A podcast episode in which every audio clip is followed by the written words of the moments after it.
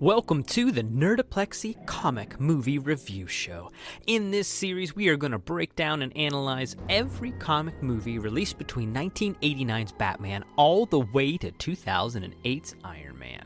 We are going to track the trends, hype the hits, and dunk on the duds, all in search of the perfect convergence of comics and cinema.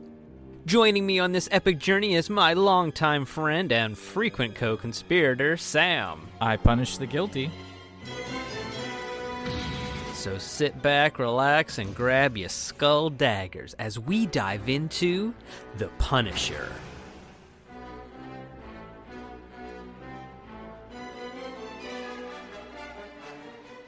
All right, guys, this is one I am very excited for.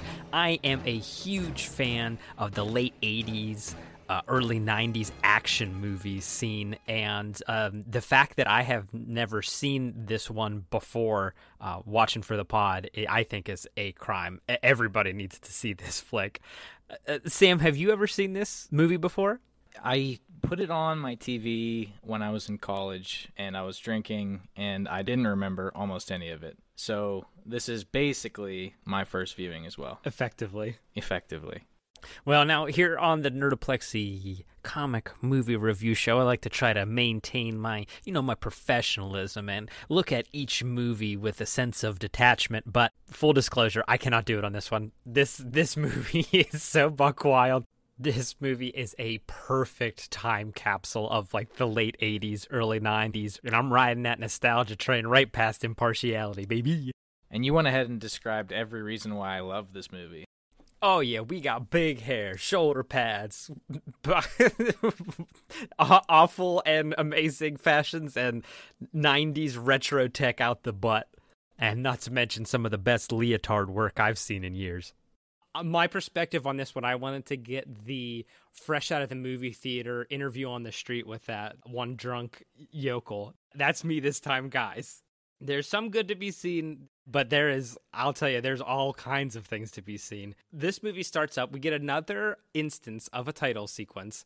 This one starkly contrasted to the last one we saw, where we get a bunch of day glow images of just general crimery you have a couple of shots of Karate Guys and The Punisher. My favorite part of the whole thing had to be the very end, where you see a neon yellow cutout of The Punisher with a gun, and he, I guess, shoots a neon pink ninja and then the picture of the ninja explodes. So even the pictures of the Punisher punish the guilty this one uh, is pretty low budge. There's not a lot of cash to work with here, but I feel like they made the most out of what they had. So low budget, they had to film it in Australia. Oh yeah. I got to say I absolutely loved the score of this movie. I was kind of surprised that when the main credits were rolling and that theme was playing, I was like, "Oh, wait a minute. This is this is actually this is not bad. Okay, I'll listen to this again." So, as the movie opens, we see what appears to be a newly acquitted crime boss of the Franco crime family leaving court, and he's mobbed by the press, wondering if he is afraid of the Punisher.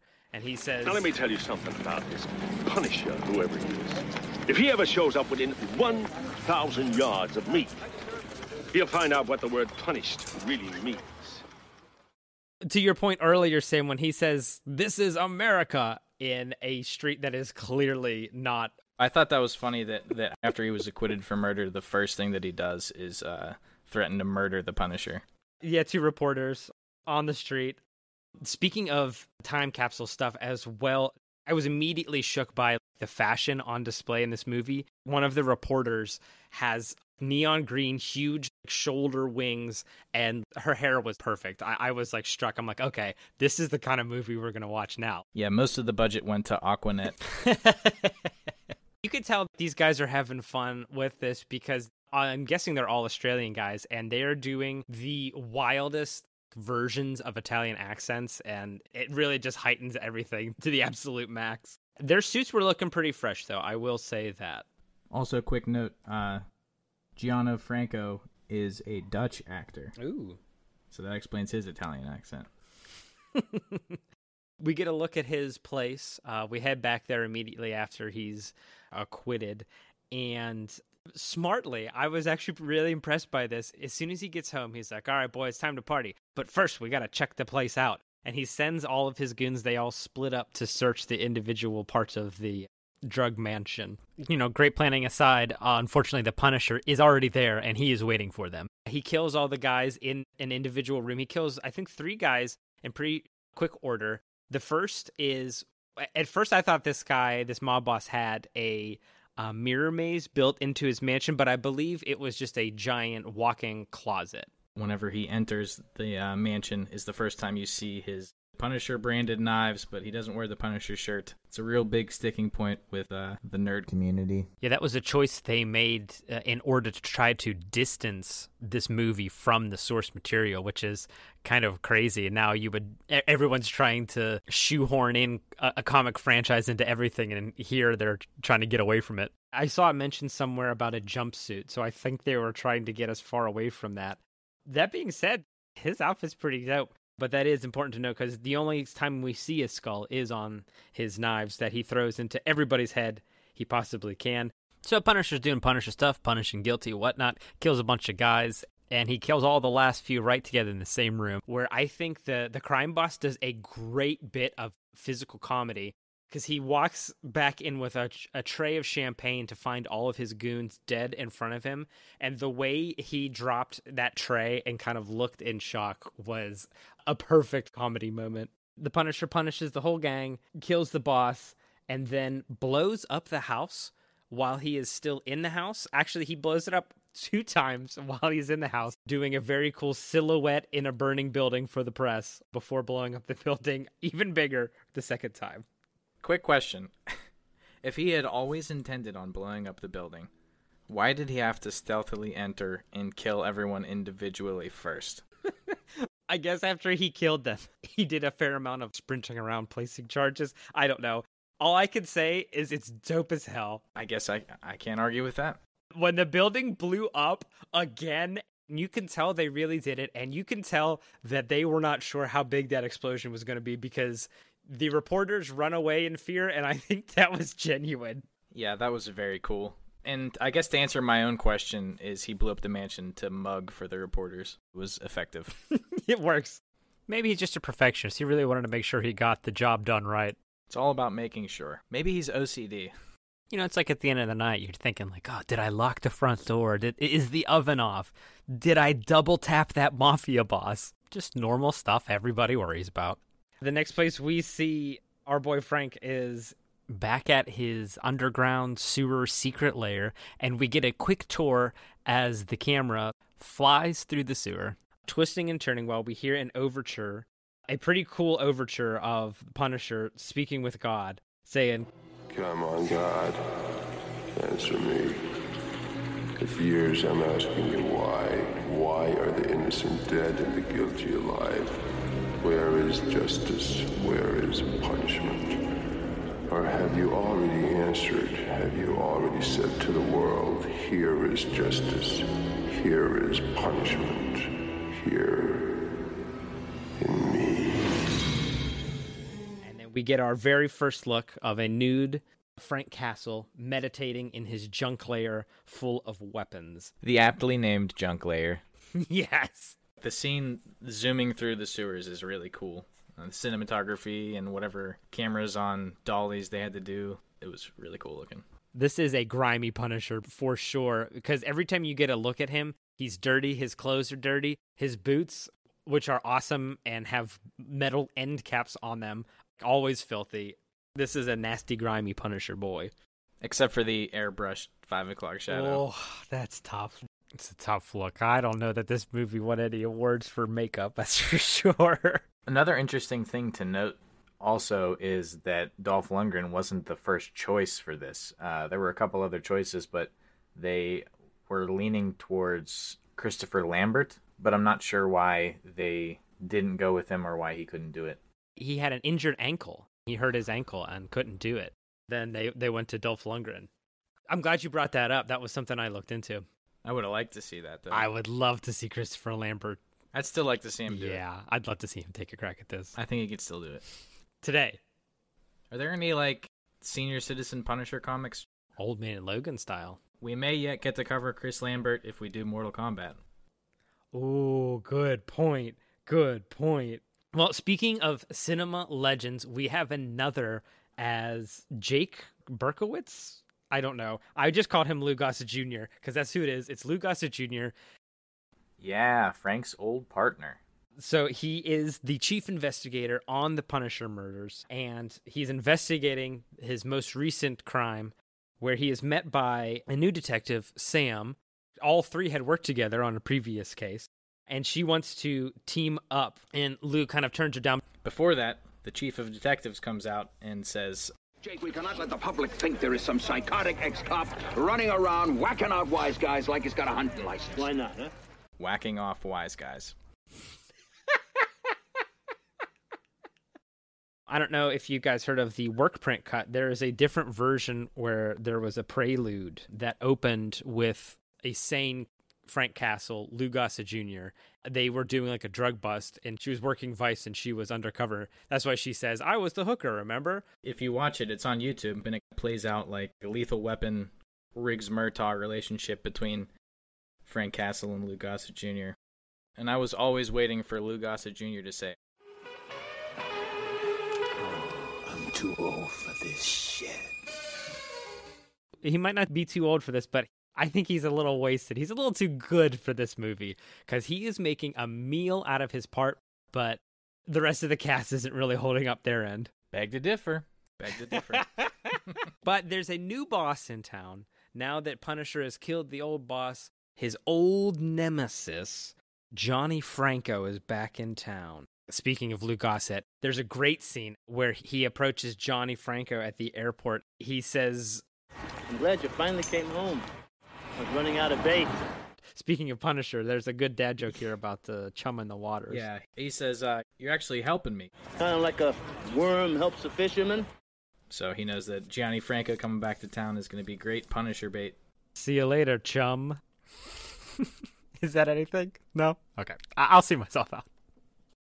The next scene we see Johnny Franco sitting down with his his little bambino at a restaurant and shows a real humanizing moment between Johnny and his son Tommy. Franco's got some big plans that he's about to set into motion, getting all of the families together for a huge operation. The next scene we see is a really scuzzy bar filled with all kind of criminal looking types. It's really crowded, it's stinky. Everybody's smoking and bumping into each other and playing pool. And guys, I don't know about you, but it's been so long since I've been out in public that this scuzzy, terrible bar where people are getting stabbed made me so nostalgic and just thinking, oh god, I wish I could pay ten dollars for a shitty beer in a bar right now. It looks pretty appealing. Hopefully all the dives can survive, and if not, they'll be replaced by even scummier, bummier dives. In this particular dive, we see a thespian who goes by the name of Shake. We get to see Shake shake a man down for a dollar to buy a drink and then get quickly thrown out by the bartender. As he's recovering and dusting himself off, he sees an RC car with a handle of whiskey in the back that lures him cartoon style into an alley. We get our first real good look at the Punisher's boot. At first, I thought that was ridiculous. And then I considered that if I saw an RC car with a little bottle of liquor on it right into an alley, uh-huh. I'd be re- really hard pressed not to check that out. At least poke my head over and just say, like, you know, what's going on here? It works on our boy Shake as well. It is our friend the Punisher, and we get a really cool look at his outfit here up close and personal. You see, they kind of like linger over his chest to showing you that, that hey, guess what? There's no skull here. Shake is his kind of man on the street, his ear to the ground informant, and then tells him that all his old friends will be together down at the docks. Yeah, and that actor is Barry Otto, and he's actually one of the few Australian actors in the movie. So Ah, there you go. The next thing we see is a couple more local boys down at the docks waiting on a shipment, and we get a taste of a couple of great accents. Some of these wise guys, they do a shout out and check the perimeter. It's like, hey, Johnny, check the perimeter, you meatball. Uh, and they go through, and each one of these guys gets to do a little shout out. Hey, leave me alone. I'm trying to take a piss here on the walkie talkie. Hey, Hey, this walkie-talkie's a spicy meatball. Hey, there's no there's no fellas here. I'm certainly not gonna get killed as soon as I say over, over. Speaking of spicy meatballs, I think the first guy in this scene does get killed with a spiky ball. and it is a spicy. Yes. The shipment we see is hijacked by a gang of ninjas, and they pull up to the dock and then begin murdering. After strategically murdering all of the guards, the ninjas then commit a full frontal assault, killing guys in a variety of ways swords, weird spiky balls, throwing knives, a whole assortment of guns. So the Punisher, not wanting to be left out, joins in on the action as well. I don't know if this one is my favorite, but this one is the one that made me shout. The Punisher shoots a crossbow with a rope into a guy, then zip lines down that guy, killing everyone in sight. If you haven't seen this yet, while you're watching or rewatching, the Punisher, once he sets down a gun, he does not use that one again. So he'll use it multiple times, but as soon as he's done with that, he never reuses it. So there's multiple different weapons gone on through this. But Punisher's doing a pretty great job taking out a bunch of guys. There's a very cool action scene. Most of it's just like kill a bunch of guys, they explode, like shoot some guys, they flip over. But there's an awesome scene where a Punisher is running with a shotgun, shooting guys through the warehouse as he's chasing a van, and eventually that van flips into the river. That scene really struck me the way the camera was moving laterally, chasing through, and seeing all the different layers of movement. You know, you got the car in the back, and then you've got Frank up close, and then the thugs in between, and like the, fighting the ninja. It's it's just such a complex uh, shot with a bunch of moving parts that it's not something you expect to see in a low budget action movie. It's just an impressive shot. Eventually, Punisher is taken out by a female ninja with throwing knives, and he falls into the river, and the bad guys assume that he is dead. More explosions, etc., etc. The next morning, we see Frank limping his way back to his sewer base while Detective Berkowitz and Sam get some work done in the office. After Frank gets back to his sewer cave, we see him doing a little surgery on himself with a white hot knife, cauterizing some wounds. And I understand my dude has had a rough night, but he is mad sweaty. Next up, we see the head of the ninjas that had been attacking the docks the night before. It is the head of the Yakuza come to. It's a port city. They want us to think it's New York, I believe, but for all intents and purposes, there's a map later that shows that it's Seattle. Regardless, the Yakuza has come to town and they are uh, decided to take over. The fashion of the Yakuza ladies, the head boss Tanaka and her nameless mute daughter is just perfect. And that perfect time capsule moment seeing some fashions i hadn't even dreamed about in years. This is the second time in the second movie where we see a shakedown of a bunch of mob bosses in a room. This time it's the yakuza come to town to tell the mafia that they are now in charge. It's a pretty substandard scene. She makes some threats. She walks around. Is pretty intimidating but the thing that drew my attention the most, did you guys notice that weird oscillating door in that room? Yeah, that's some bizarre engineering, insanely gratuitous for just a door. It's a weird moment that seems to have no bearing on the rest of the movie. It's just like, oh, hey, we have this mock up for this weird spaceship door. Do you want to put it in? They're like, yeah, fuck it, go ahead, throw that shit in there. Yeah, we're flexing. We got nine million dollars to spend, and uh, probably one million went to that door.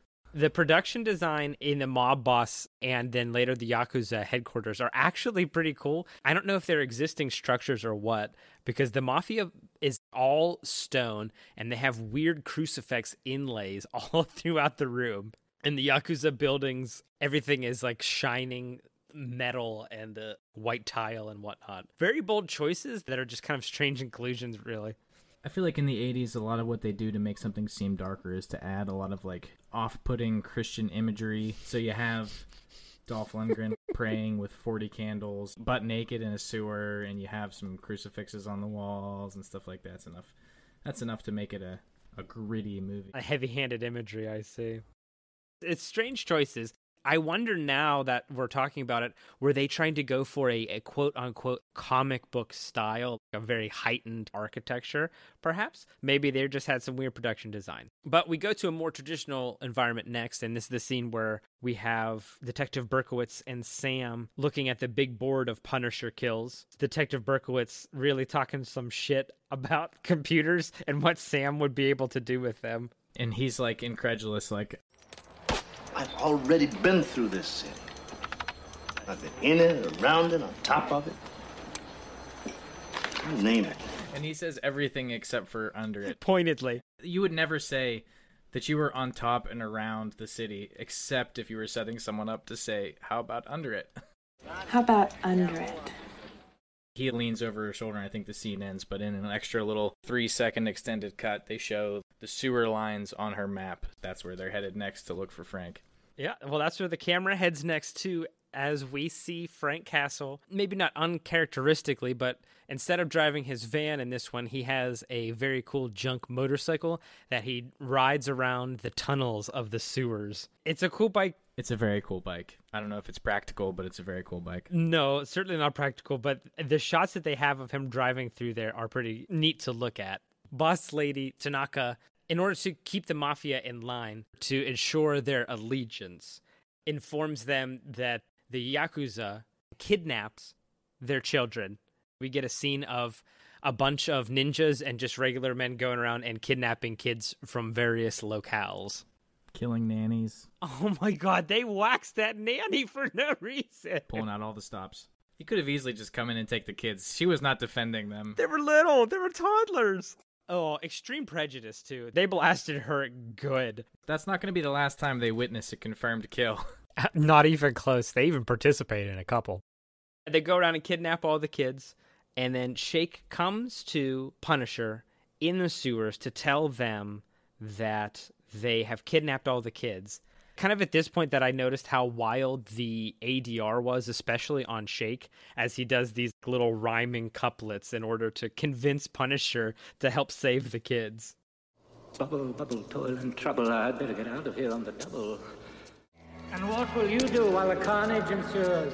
The children of the new bosses are now counted among their losses. Pay they will, and all for naught. The children will be sold by the slave trade. They'll be bought. My God, man, don't you see? This is a result of your five-year killing spree. You've weakened the fathers to such degrees they couldn't protect their own families. Well, yeah, you know, they keep characters like this in Punisher stories to to keep him grounded. He has no moral compass anymore. So you have this at least this guy can try to tell him mm-hmm. this is you shouldn't be doing this. If you're going to kill people, at least do this too.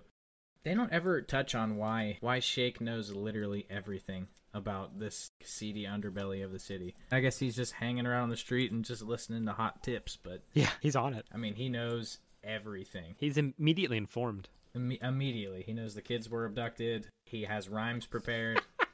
the dude is on it. Dolph gets a good comedy line here. As he's driving away, he tells Shake to. Turn the lights off when you leave. This dialogue, when they wrote the screenplay, I think they had Sly Stallone in mind to be Punisher. That seems kind of like the dry quippiness that they're going for here. For the most part, Dolph's doing a admirable job. They've kind of made him look like a fool with the weird hair dye and airbrush five o'clock shadow. But I think up until this point, he's doing okay. If you read reviews, everyone says his acting is stiff and all this other stuff. And I think it's maybe not stiff, but campy. And in a good way. He's this tough guy. Yeah. I guarantee these lines are cheesy said out loud, but if they were in a comic of the Punisher, you wouldn't think twice about it. You would say, yeah, that's, There you go. that's perfectly fine. That's something he would say. The next thing we see, we have the bosses meeting up, trying to decide whether or not that they're going to work with the Yakuza. Everyone else agrees except for Johnny, who says that these people are so ruthless. Tanaka had killed her own brother to take control of the organization, so there's no way that they're ever going to give our kids back. Our only way forward is to go to war. Unfortunately for him, he's the only dissenting voice, as everyone else has decided to go along with the Yakuza. of all of the times whenever I thought, okay, a little exposition is fine to move the story along, I would really have liked to see that in a flashback of her killing her brother. and would have been sure. really cool. She was such a cool character. It's a shame that they Mhm. didn't get something a little bit more visceral to make her matter a little bit more. When I was looking at her and when I was watching this scene, especially when she was confronting the mob bosses, I got really strong Kill Bill vibes. Lucy Liu in the room with all the other Yakuza guys, the way that she had this command and control and always had the upper hand. I wonder if Quentin Tarantino watched this movie. Or whoever the people who wrote those scenes had watched all of the movies that he'd watched, all of those classic 70s kung fu movies. Yeah. I do see the influence of those definitely in this movie. Some parallels for sure. Speaking of Kill Bill parallels here, that might be another reason uh, they went the way they did with casting because they were really happy with Dolph Lundgren because he had already been like a gold medalist in karate, so he has martial arts training. So he was able to do most of his own stunts and his own fight work. Speaking of stunts, the next shot we see is in the Yakuza Central Command, and they do a nice job setting the layout and giving you an idea of what the Yakuza HQ looks like. An elevator that goes up to the floor that needs to be activated with the key. And inside, there's a bunch of guys doing kendo, which is actually a real kendo school in Australia that they enlisted to be their stunt team. They also got some karate guys, and the head of the karate guys insisted that all of the stunts be full contact. So all of these guys that are getting hit, and when Dolph Lundgren's hitting them, he is actually really hitting them. If you did it's dishonorable to show it without making contact. It's crazy. It does make a difference because those scenes are pretty effective. We get some cool artistic work as we see the kendo classes and see some goons moving through the different rooms. We also get to see the mute ninja daughter doing a little bit of training and seeing some of her cool tricks and cool moves and a super 80s leotard while her mother plays classical tunes on the piano. Typical ninja stuff. Yeah, it was very creepy. I loved every minute of it, though. I'll tell you that much. Oh, no comment. it's for the best. So the penthouse is also where they're keeping the enslaved mafia children. There's a little bit of tension and a quick child fight before the Yakuza enter. Tommy, Franco, son of Johnny, decides that now is his time to fight back to stop them from taking another child. And my dude gets absolutely wrecked. And not even just once, like six times. They jack him up but they take him away into a separate location. The next time we see the Punisher, we have a quick prelude of a really rockin' Yakuza hairband casino that has all kind of performers, people from the ceiling, dancers in cages, more glittery leotards, circus folk. They got it all here. It's like a weird '90s Yakuza version of a uh, like a, a sexy circus circus, I guess. Does Ringling put those on? No, it's wrongling. You know, that classic wrongling sex circus stuff. You've got dames dancing poker everywhere, machines, really old slot machines and whatnot. Dolph Lundgren, the Punisher, descends from the ceiling and starts shooting the place up, destroying everything, telling some of the surviving goons that Every day the children of God is going to cost you money. continues to machine gun the place to destroy everything, which I guess it was cool and everything exploded, but it seems like he could have just lit a couple of strategic fires and gotten the same effect and didn't have to shoot all those bullets everywhere. There had to be a lot of innocent people there. Oh, just around. Unless the conceit is that if you're in a casino like that, you're not innocent, but there had to be innocent people there. No chance everyone got away in time. Yeah, in in the scene you can see uh, the line from where he drops down, and then the next shot it's gone. Question is, were they trying to trick us into thinking he jumped down and was completely fine? I mean, that's a pretty steep drop. They should have just kept the line in. I thought that he just descended like uh, Mission Impossible style. Yeah, I thought he spelunked down. Did you guys see during this very extended sequence because it takes him a long time to shoot the place up the face that he is making is real disturbing and they cut to it a couple of times Yeah, he looks distressed, and it's distressing.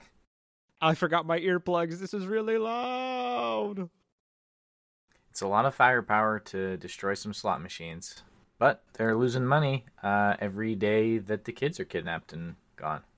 Two million in cash, apparently. We find out later from the Yakuza. Afterwards, Detective Berkowitz investigates As they're investigating, the cops also want to put on Punisher the kidnapping of the kids.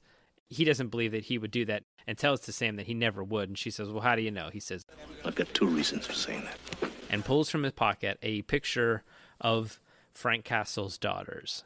So that is the two reasons why he would never harm children.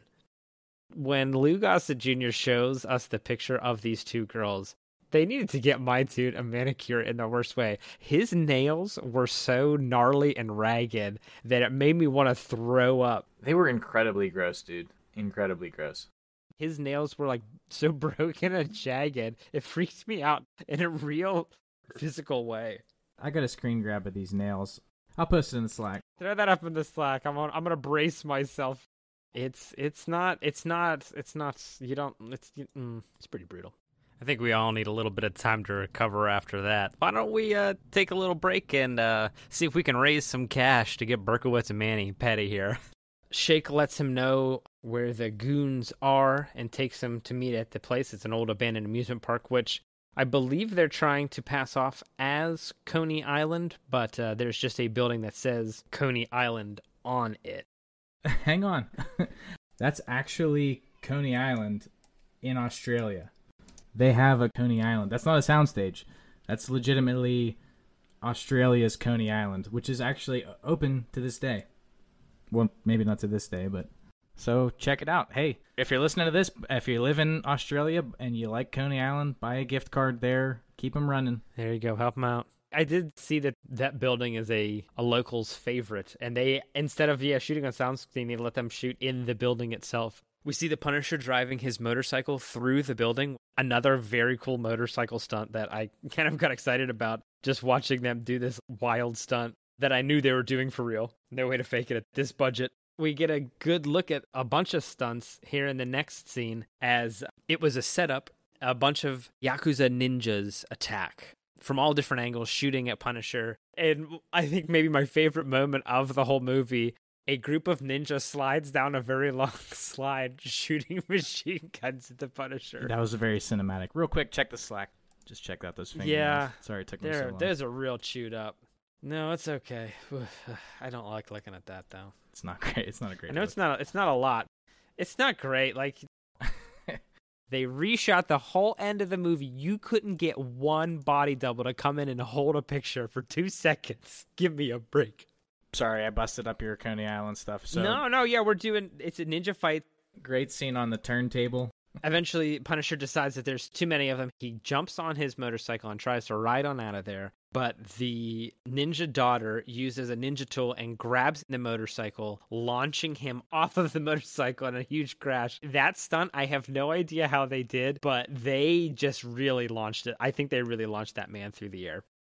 You're filming on location, so I'm guessing there was some wire work involved, but that was a big old crash, and I don't think that man was doing well after that. He got hurt big time.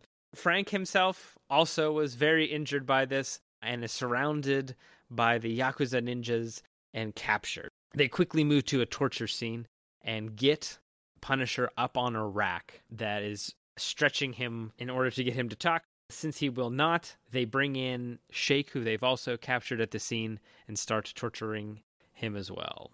He also calls out Batman in this scene while Tanaka's questioning him, which I thought was pretty funny. Who sent you? Batman. Apparently the noises he was making while he was stretching on the rack and torture they had to now they did not ex- i did not see a reason why but they ha- said they had to edit them and i i don't know this is my hypothesis and let me know what you guys think about this i'm pretty sure it's because they sounded too much like sex noises I can think of no other reason why. And but although my question for that is, isn't that what you want? Mm-hmm. isn't that what you're really going for? i don't know he just makes a couple of dull moans he goes "Ugh." i don't know why they were so bad they had to edit them but apparently they did I read that Dolph Lundgren was so sweaty in the torture scene that his body had to be constantly wiped out. Yes. They used the word constantly. Every time that they cut away, there's somebody off camera wiping him. There is a there is a beleaguered PA running on stage with a bunch of towels, swabbing off your, your lead. And that's probably his first and last job as a PA. He was probably like tells his grandkids now. I got to work with uh, Dolph Lundgren. Yeah, I wiped him down for like four straight hours for a scene. It was really gross. I swabbed him like a deck. This answers another question I had because they show him get one off. They didn't show him get the other one off. Yeah, the little metal cuffs that were holding him down. But now as I'm thinking of it, if he was that slick, it probably just came right. The one just came right out. Maybe. it's just slurped. He gets out in a hurry, and then they immediately move to torture their captor, which is pretty on brand for Punisher. But what isn't on brand? Did they put the high heels on him for that? The man they tortured. Or was he already wearing the high heels? Yeah, yeah, yeah, yeah. That's my big question here. I'm not here to kink shame. I didn't see the ankle down shot. Maybe he was already wearing those red pumps. Perhaps? Perhaps? Yeah. Bright red stiletto pumps he was wearing for some reason. I don't know. But they did kill him. They did kill him with those on. red stiletto heels. These are the questions. These are the burning questions that we have assembled here to answer. This is the real stuff that the people want us tracking down. Sam just threw it up in the channel, and these are definitely his size. He was wearing this for sure. I mean, it's a good look. It's really striking. A gray charcoal suit, black socks. Yeah. I'm a Yakuza doctor. But that doesn't mean I can't be fabulous. He's a torturer, so I mean, you're gonna expect a little, a, a little sense of flair, I guess. So we see a restaurant, a bunch of gabagools sitting around a table talking about how they're excited to get their kids back. The maitre d comes around with a bottle of champagne and pours everyone out a drink, and the one man says that he's not drinking tonight, and they all take a cheers for their children's safe return as the yakuza approach with no children and no chill. No chill at all. As the Yakuza tells them, All right, we're going to basically kill you now, all the mafia goons stand up who were hiding at tables in the back with their guns drawn.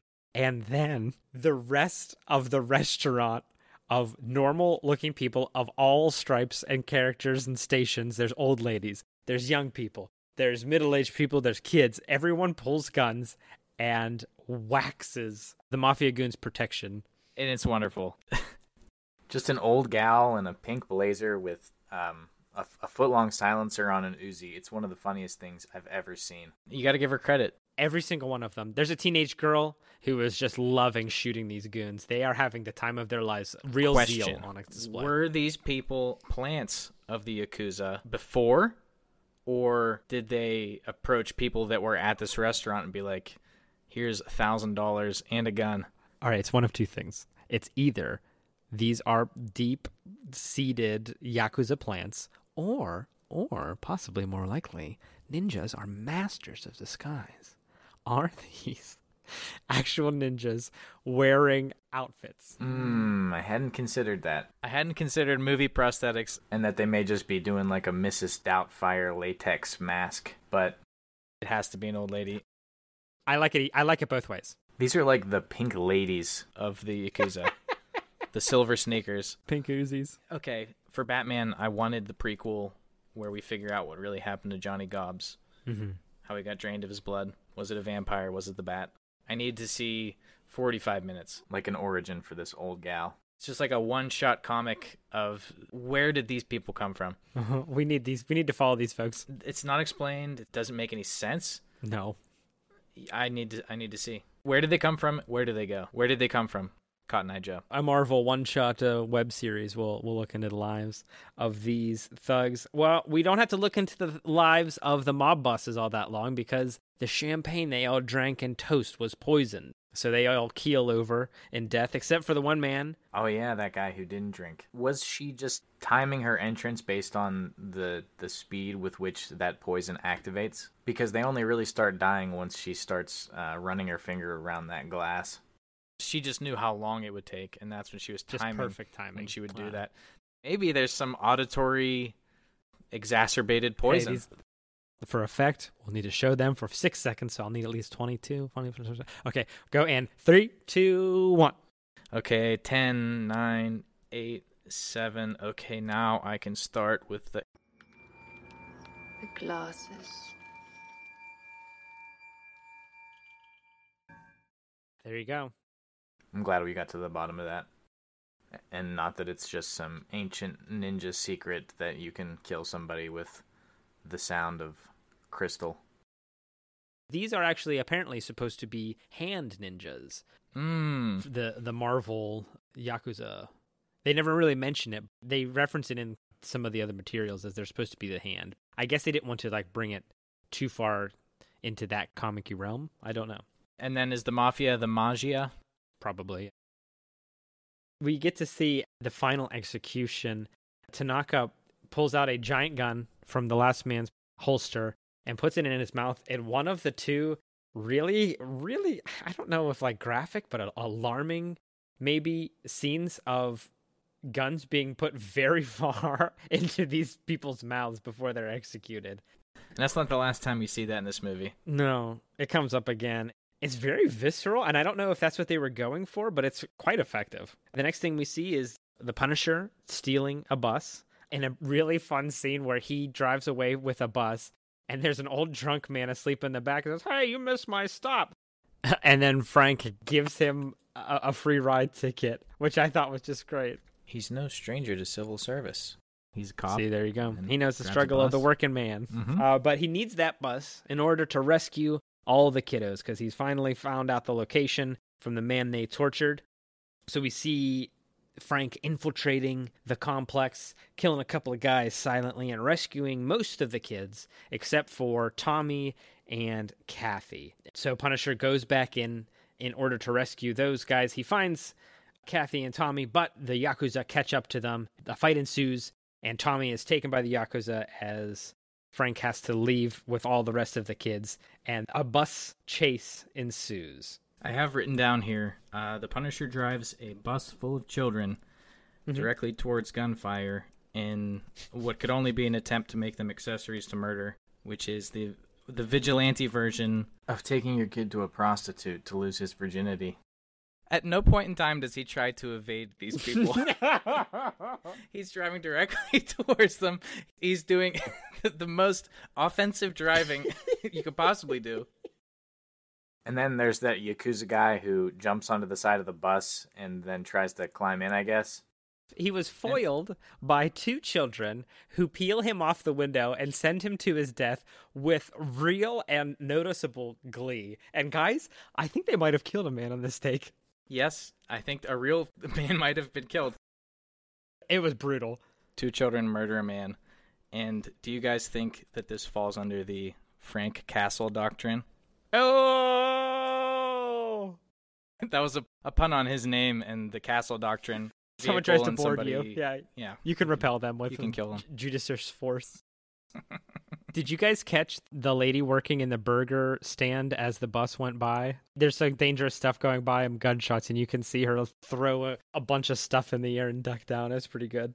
Oh yeah, that's great. And then is that right before or after he runs those two humans or five humans because there's three in the back of their van into that pest truck that explodes? Which is a great sight gag because on the side of the truck, uh, on the side of the van, it says pest problems. He's done it. He's solved the pest problem. They show a little ironic advertising on the side of the bus. It says, uh, "Child sponsorship helped me," and they're talking about selling these kids into slavery. So I'm not sure if that was on purpose. It is poignant. The bus has to be stopped. There's a police barricade, and he slows the bus to. He does a cool bus move, and all the kids come running out. He carries out the last child and is eventually arrested. But it really looks like he's using her as a human shield so they don't shoot him. With Frank in custody, Detective Berkowitz and he have a showdown.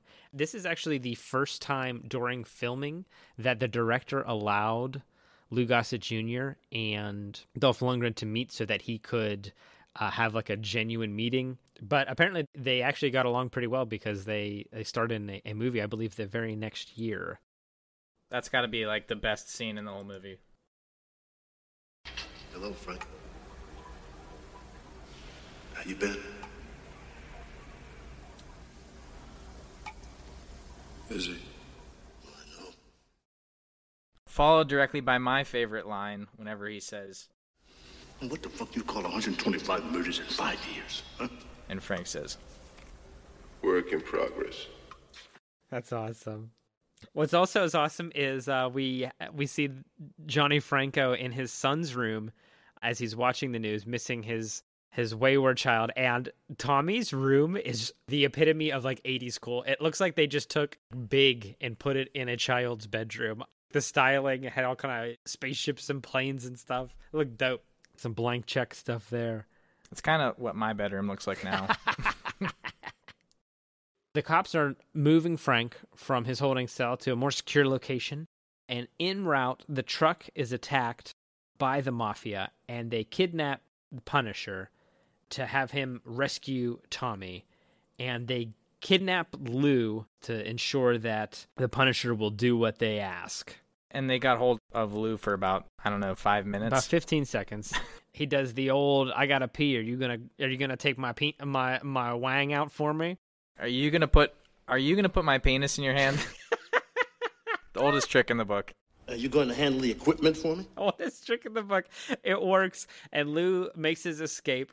As he's leaving, he knocks out the guy who was coming back with pizza, and in another awesome ad lib moment, he knocks him out and then reaches down and grabs a slice on his way out the door. Oh, another great quip though. Before he does knock that dude out uh, to escape, he says, Uh, can I ask you a question? What? Is an IQ test required for this job? No. and then he punches him out, and he says, I didn't think so. So Frank and Franco, after doing some convincing and a little bit of threatening, they agree to go together to take on the Yakuza. Uh, and we cut to the Yakuza bosses in some sort of wild geisha nonsense that I don't understand and I don't care to know any more about. In the basement of the building, Franco has found out how to get in and about the secret elevator, so they're planning their attack. They've got Shake in the basement with the detonator to set off at 5 and 15 minute intervals. The Punisher and Franco take out a couple of goons and get in the elevator and head up to the Yakuza's floor. While Frank's trying to explain to Shake, he says, Five minutes to push the first button. All right? What's that gonna do? Blow out the lights. Fifteen minutes. You hit the second button. What's that gonna blow out? Everything else. 15 minutes doesn't seem like a whole hell of a lot of time to do everything that they need to do.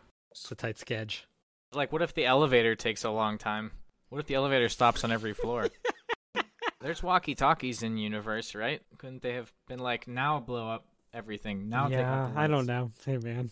How are we timing it? Well, you had to have it on a timer so we can build a little tension and have a little hijinks Mhm. later on. There's a pivotal moment where the mob boss offers Punisher a bulletproof vest, and the Punisher declines for some reason. He likes to stay mobile, and maybe, I guess he's wishing for death as well. So maybe if he gets killed, killing bad guys, it's a win win for him. He wants to go out on his shield. You know, I'm taking care of business right now. If I die, this is great. There you go. If not, also great. This final scene here is actually pretty fun. There's some cool mechanics uh, when they turn the lights out and it goes into emergency mode. There's lots of shooting. Punisher pins a guy to a wall with a big spear uh, in a really Mm. slow, very brutal, to that horror movie aesthetic. He very slowly stabs this guy up. Shake gets to do some antics with the detonator. Is that after he goes into that room full of those dudes with swords? That was the very first thing that happens. Oh, we can't- That's no, that's that was after. Yeah, I miss. I forgot about that. Never bring 17 swords to an automatic machine gun fight. That's it. Well, they walk. They, they hit every single one. Then you get back to the uh, mute lady fight. That lady, she's always throwing her earrings at everybody. Th- that fight between her and Dolph is brutal.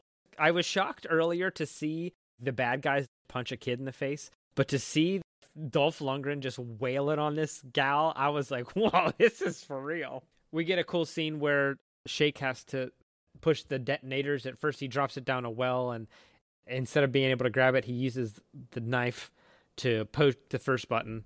And then for the second button, I guess the knife wouldn't reach it, so he had to use a very big gun and shoot the detonator, which of course works, just like pushing the button. You you mean it wouldn't work? I never questioned it. I don't I don't think so. He pushed a button with a bullet. Well, we see lots of shooting and lots of dangerous scenes here. I feel like some of these stunts are pretty crazy. We get to see the mob boss take a full burst right to the chest and uh, pop right up and kill those guys, which was a pretty cool scene.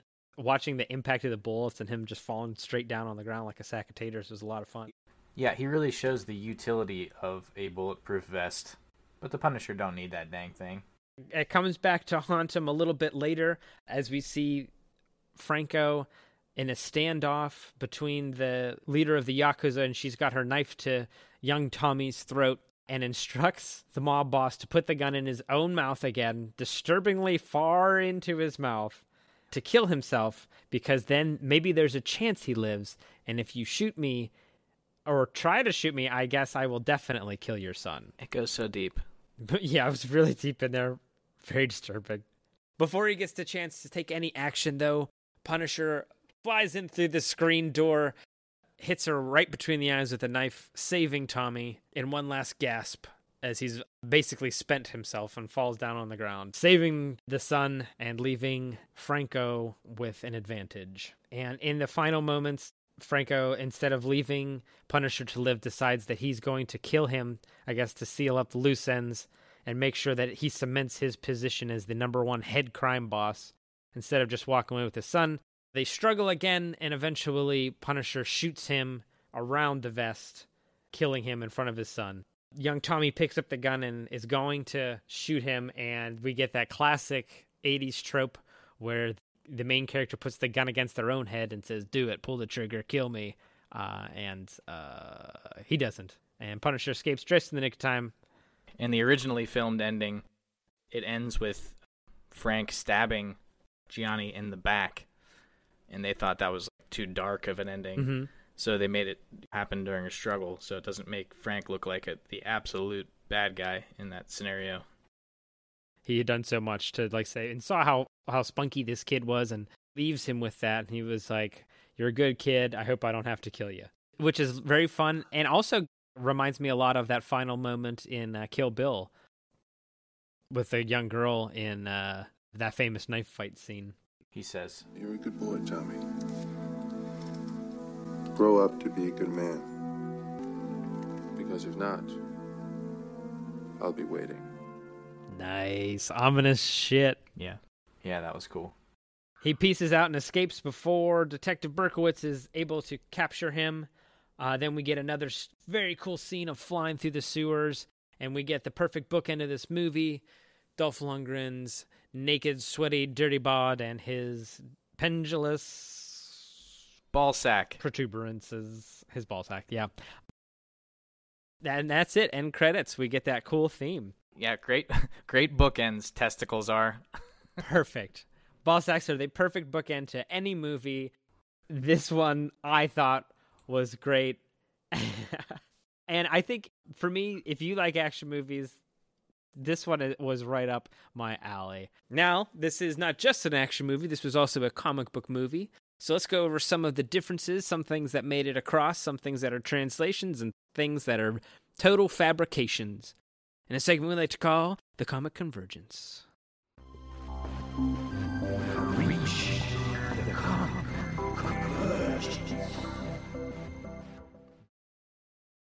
Where Punisher meets the comics I meant to mention this before in his flashbacks when he's in his bed in his holding cell. You get to see his kids uh, in their pajamas shooting little water guns at him, and they're wearing their Spider Man pajamas. He showed up first in Spider Man. Well, homage. I don't know if t- it's it's my time to air my grievances and and uh, say what I liked, but uh, as far as relating this to the comics, if his name was Ben Gibson and they never said the word the Punisher, it would easily not be a Punisher movie.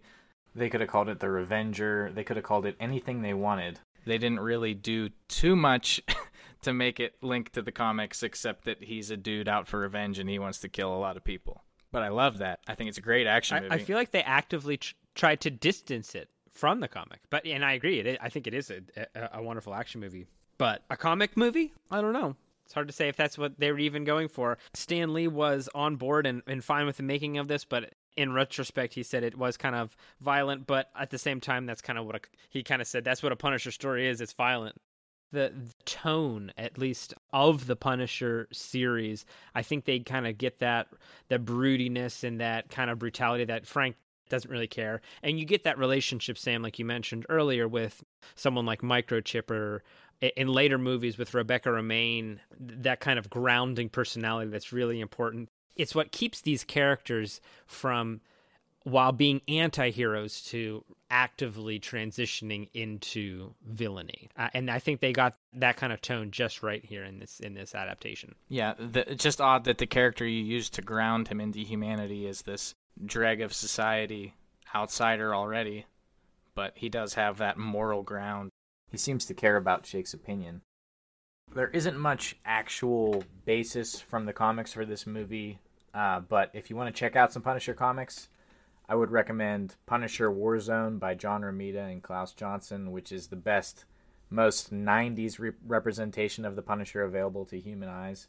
But if you want to see um, some some more of the original Punisher runs, I'd recommend checking out any of the Garth Ennis runs. And speaking of Garth Ennis, if you want to see some real grody, nasty business, you should check out Punisher Born, which goes deeper into Frank's past into the Vietnam War. Be warned though, because that one is extremely graphic. I'd say an, an interesting place to look for Punisher uh, content, and one my favorite in recent times uh, during the Civil War and Dark Reign arcs there was a lot of really good um, Punisher content when a lot of the good characters were now underground, like Frank has been this whole time. There's a, a very cool moment, I believe it's in Civil War, where Captain America and Frank are have a confrontation in the underground, and basically, uh, Frank I gets to put uh, Cap in his place a little bit because he's like, oh well, now you're down here with me that's a pretty cool take on things when the the heroes become the rebels. If you're looking for just a really fun Punisher one shot, I suggest Punisher kills the Marvel universe, which is exactly as advertised. well, as far as good stories go, unfortunately, critics and audiences did not think this was one on Rotten Tomatoes. We've got a 28% score on the tomato meter, a 32% score on the audience score. I don't think this made a whole lot of money. It was actually never received a theatrical release, I don't believe, because they were kind of worried that it wasn't going to be a hit, so they didn't want to put a whole lot of thump behind it. It never got a, a theatrical release uh, nationally. It did internationally. Oh, okay. Yeah, not, so yeah, this one not a, not a big critical hit either. Um, a lot of different websites kind of just say that it was just uh, typical stuff. Now, to me, not having seen this and kind of getting a fresh take on it, it seems to me to be kind of just a fun action movie it's stupid, but it, it's kind of on par with a lot of other things I have seen. And some of the production and some of the shots and stunts really kind of elevate this over just any kind of old junkie. So I think the critical reception is a little low, but it's not a great movie. Imagine if they had 24 million more dollars like Batman had. They wouldn't know what to do with it. Do you think that they were targeting a campy movie, campy comic movie? I think they're actively trying to not. Right. I think they were trying to make a movie in the style of the times, like a like a Commando or something right. like that. Yeah, um, it's, it's it re- it's more like this property. It reads more like this is my version of the Terminator, the Punisher, than like my comic yes. book movie, The Punisher. Exactly. I think they achieved that. Yeah, it's kind of got that horror movie feel similar to the original Terminator. Also, one thing I didn't mention is the kill count Oh, uh, yes. We brought it up earlier. If you watch, there's a video on YouTube by uh, Jaws Unleashed 974, and he has a quick cut of all of the Punisher kills in the movie. He may have granted Frank Castle one or two more than he should have, uh, but he came up with 76 on screen kills. And if you add that to the 125 over five years that happened before the movie, that means Frank has killed 201 people my boy been busy. And there's plenty of more movies to come as well. We've got two, not quite sequels, uh, more so soft relaunches each time to come, and they will fall beneath our purview here, so we will be covering those in depth. Also, the aptly named Stephen Wacker, the Punisher's editor, as of 2017, has given the Punisher an official kill count of 48,502 people, counting from his first appearance all the way to present. So, Whew, Frank. And this guy's last name is Whacker. Could it be more? Sam, I could see you bubbling on Mike. I didn't know what it was. You're just sitting on that whacker. And that's what she said. All right. So we are right about the end of this show. So I'd like to ask you guys a question. A question that we ask every episode is who's your hero and who's your villain? Now, your hero doesn't have to be necessarily a hero, and your villain doesn't necessarily have to be a villain. But we'll go one at a time, telling who we loved and hated in this movie. I'll start with the hero. I think that the unsung hero of this movie is has got to be Shake. He literally knows everything. Everything. Every goings on with the mafia, the yakuza, nothing gets past this homeless alcoholic and he's wonderful. okay. I'm with you that the cast of this movie is incredibly stacked. There's a lot to grab onto here. I'm going to start with my villain in here, and it is a villain this time. I didn't really hate any roles here, so I'm I'm going to go two kind of positive ones. My villain is definitely the the mute adopted American ninja daughter. I love her moves. She kicked Punisher's ass two times until she was eventually killed on screen brutally. Uh, which I think was a pretty bold choice, but I, I did enjoy it and was shocked and screamed when it happened. But she was great, silent. She threw in earrings as knives, and she's my villain for this one. She was really cool. I have two villains. I'll be quick. Number one villain is whoever thought it was really cool to get a shot of Dolph Lundgren's ballsack. uh, he's just a villain of villain of my optical nerves. Oh Uh, but villain in movie Oh. has got to be that old broad with the like four foot pig iron. Oh hell yeah! Uh, yeah, I need to know more about her. I I have to know more about her. Give you a And that's all there is to it. She is a hero. That is great. Guys, I think the overall winner of the hero is definitely Shake because he's my first choice too. But I think I'm going to go with uh, Detective Jake Berkowitz and maybe even just Lou Gossett Jr. for his acting. His performance, I think, is like far and away above anybody else in this whole cast. He really brings like a level of emotion that I did not expect to see in this movie. And it was a, a real refreshing. I, I wish he had more not to do, but I just wish you know I I, I could have seen him again in another movie like this, um, in a sequel. Um, but he was he was great. The great point about Batman is that it's a Joker movie, not a Batman movie. I wish that Lou Gossett Jr. got most of the screen time. I wish it was his movie that The Punisher was in. I think it would have been a better movie because if because like you said, I mean, Dolph is great at what he does. He's great in the action scenes. He's brooding, but he needed he needed more to play off of. I think the decision to kind of keep him and um, Punisher and Berkowitz separated kind of is a detriment to the movie because their chemistry is good, and I think they could have pushed that a little bit more. I guess they're making decisions based on that idea you guys mentioned earlier about how they cut the flashback sequences from an a scrapped prologue. So maybe that was the intent earlier to show that, and in the cut, it just didn't work out that way. Overall, though, I, I had a great time with this movie. I think that this is one I would definitely add to my action movie rotation. We can get into some wrap up and some final thoughts now. This one is definitely going to be added to my lexicon of action movie musts. And especially having that Dolph Lundgren connection and a Punisher connection. I would definitely suggest this movie. What did you guys think? I'm gonna change my hero, and it's the guy who wipes Dolph Lundgren down. That's what God. That's what the PA. God bless you, sir. Dolph Lundgren said it was Batman meets the Terminator. I think it's more like He Man meets the mm. Terminator. As far as an 80s chalk to the gills with puns action flick, Punisher definitely delivers. As a comic movie where you're getting a feel that this is the Punisher that I've I've read, this is the Punisher that I love. I don't know. I would recommend checking it out, but I can't guarantee that you're going to feel like they've captured that for you. but altogether, I love the movie, and I would highly recommend it to anyone who just likes popcorn action flicks. Yeah, man, I'm with you there. I, I love this movie. This is certainly going to be added to my rotation.